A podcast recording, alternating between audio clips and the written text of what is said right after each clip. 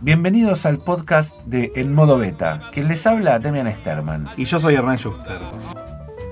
El invitado del día de hoy es Andrés Jatún. Andrés Jatún tiene un doctorado de la Warwick Business School en Inglaterra, es profesor de la Escuela de Negocios de la Universidad de Itela, escribió un montón de libros sobre management y talento y además es consultor y colaborador en La Nación y en el canal La Nación Más. No lo presentamos más, vamos directo a la nota.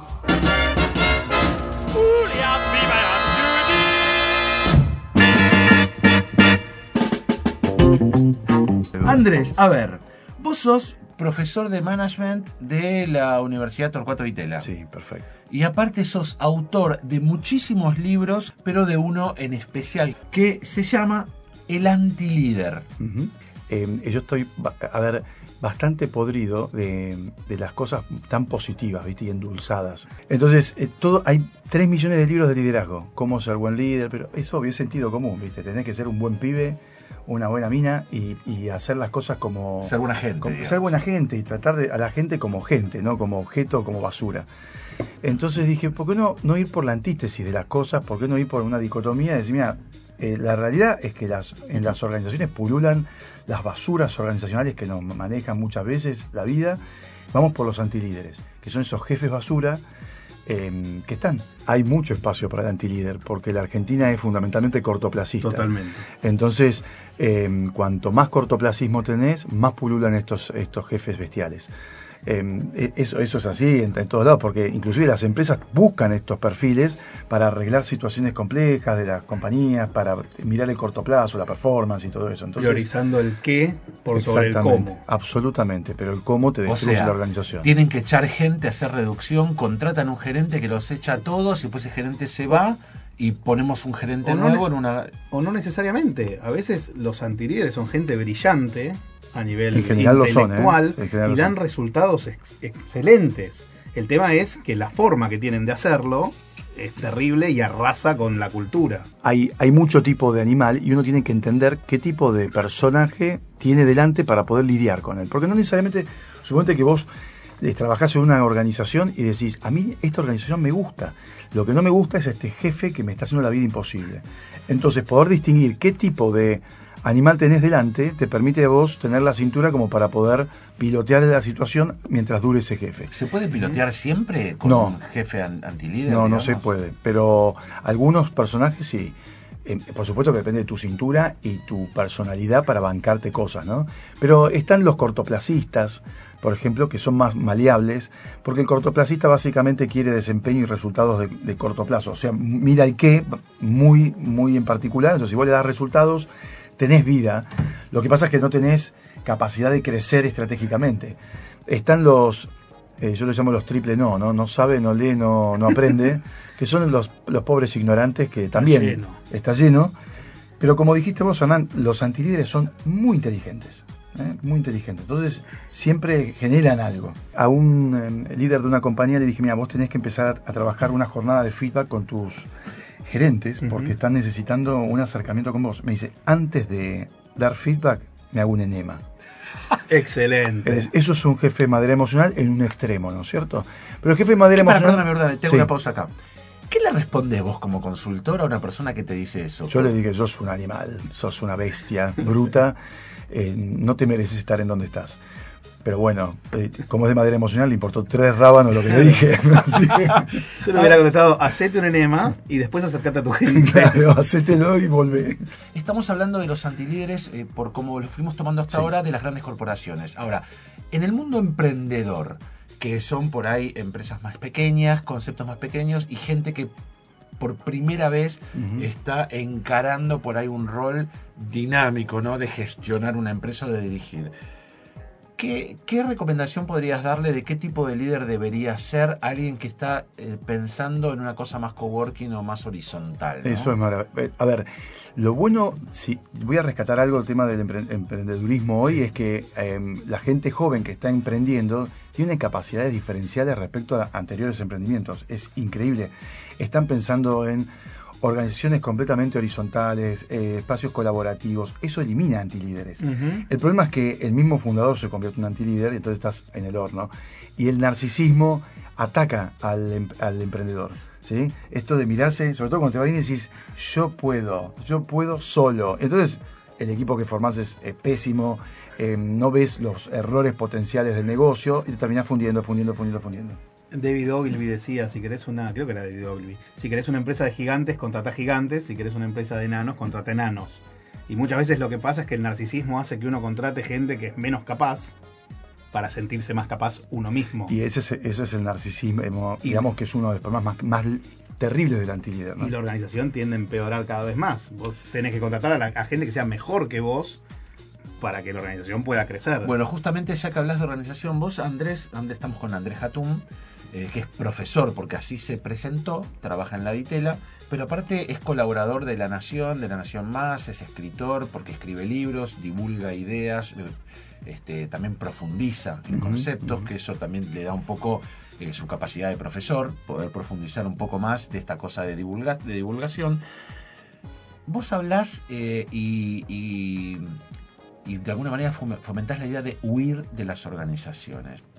Hablemos un poquito de esto, porque sonaría muy lindo, así como suena muy lindo emprender, pero también suena peligroso. Digo, hay, hay, algo que es hoy en la Argentina de hoy, o en el mundo de huir de una organización, es huir también de un sistema que te contiene, o en el peor de los casos, de, de una zona de confort que te, que te, que, te tranquiliza. Sí, a ver, es, es bueno esto porque el mercado laboral argentino está estancado hace siete años, entonces huir puede ser suicidarse, nadie quiere que la gente se suicide. Lo que yo digo es, hay que huir eventualmente de las organizaciones que te intoxican. Em, de esas eh, tenés que irte, porque si te das cuenta que no es el jefe que es este antilíder, sino que es toda la organización que está, en donde el antilíder pulula por todas partes, estás en un mal lugar y tenés que irte. Pero ojo hoy, la vida corporativa, por más que a veces insultemos la vida corporativa, la vida corporativa, como decís vos, te contiene, te paga un sueldo a fin de mes.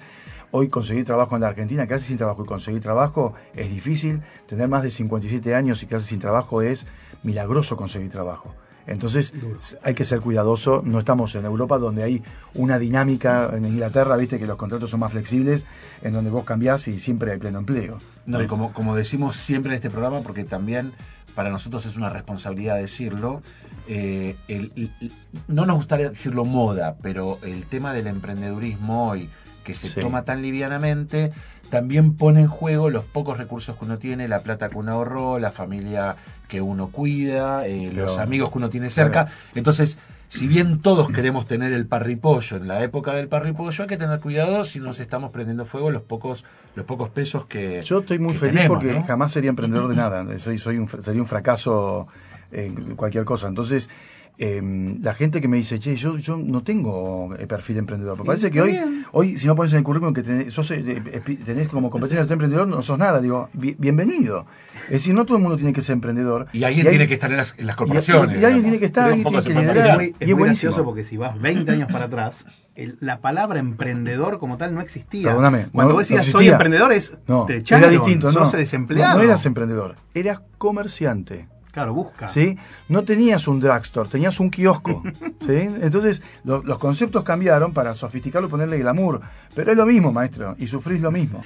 Vos solés hablar en tus charlas algo que para mí me pareció genial, que, que son las crisis. Las crisis de los 20, de los 30, de los 40. Este, ¿qué, pasa con las O sea, ¿Qué pasa con, las crisis en las personas, sobre todo no tanto en las organizaciones, sino en las personas? ¿Qué puedes detectar vos de tu Vos fíjate, eh, esto es importante porque hasta en la época de, Ford, Henry Ford y otros de, esos momentos del management más viejo, todo pasaba por la organización. Ahora, la realidad es que la persona que va a trabajar es una persona y trae su vida personal, su vida familiar, su vida profesional, todo junto. Entonces, eh, cuando uno habla de las crisis y la crisis de los 40, ¿viste que se dice, sí, la crisis de los 40? Hay como una, em, hay un paper en Inglaterra que sacaron eh, de la Universidad de Warwick que habla de la, curva de la felicidad, le llama la U-bend curve, o sea, una curva que se dobla en forma de U. Y que dice que el punto más bajo es los 27 años, eh, los 40 años, 40 años. que ahí es como la crisis terrible. Que el punto de mayor felicidad es a los 27 años y que después tenés que volver a los 80 años para poder ser feliz. Si ¿Hasta es que no tenés, 80 recién? si es que no tenés arteriosclerosis, artritis o algo que te acuerdes, digamos que era, que era, Claro. era feliz. Ahora, vos, vos contás algo muy interesante en tus charlas cuando hablas de estos temas, que es cuando vos más preparado estás dentro de una dentro de un trabajo, eh, eh, más preparado en cuanto a tu capacidad para resolver o para Sí. crecer, que la curva daría hacia arriba, a casi a los, entre los 40 y los 50, es cuando tu curva emocional de crisis es cuanto más bajo, Bajo. está. O sea, y la más distancia con la organización es, mayor. claro, cuanto más preparado estás, menos, menos ganas de hacerlo tenés. Y porque estás. a- mira, el- el- la crisis de la mediana edad justamente es eso. Estás en el medio de dos aguas. Estás cruzando el río y decís, che, viví esto para atrás, me falta esto, lo mismo para adelante. Quiero vivir de la misma forma. Y ahí es donde se enraizan todos tus valores y decís, esta cultura no me gusta, este jefe no me lo banco, y tenés muy poca paciencia, se acorta mucho esa paciencia. Y es por eso que te agarras a crisis cuando más preparado estás y cuando las empresas te dicen, ahora queremos que vos nos des todo, porque es el momento para dar todo. Y vos le decís, mira, yo no sé si quiero estar acá, si me gusta finanzas, recursos humanos, marketing, si soy feliz, me voy a divorciar, no tengo idea qué carancho voy a hacer en mi vida. ¿sí? Me siento reconocido en todas las palabras Entonces- que dijo. Si tenés un problemita así, lo mejor es un psicólogo, maestro. Que te Andrés. ayude, unas sesiones así de...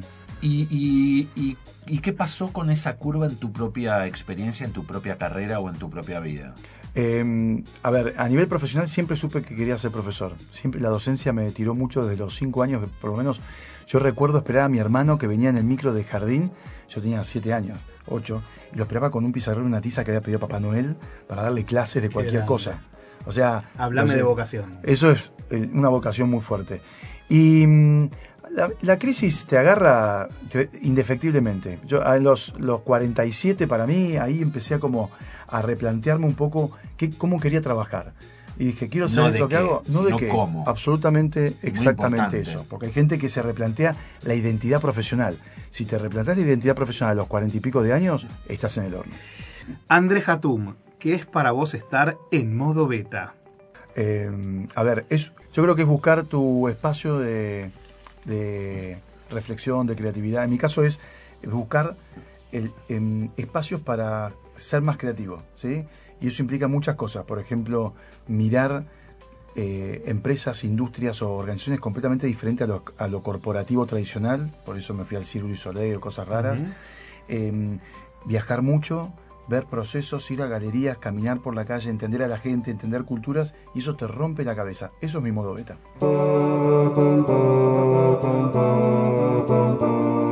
Hasta acá un encuentro más de En Modo Beta. Gracias por haberlo escuchado y gracias por habernos acompañado. Y recordá que estar en modo beta es siempre estar abiertos a cambios que mejoren nuestra capacidad, estar siempre en modo curioso, siempre aprendiendo y nunca en una versión definitiva. ¿Querés escuchar otras charlas con emprendedores, con gente que sabe de tecnología, con creativos, con innovadores? No te pierdas, hace clic en las otras charlas que tuvimos en los otros podcasts que estarán por venir.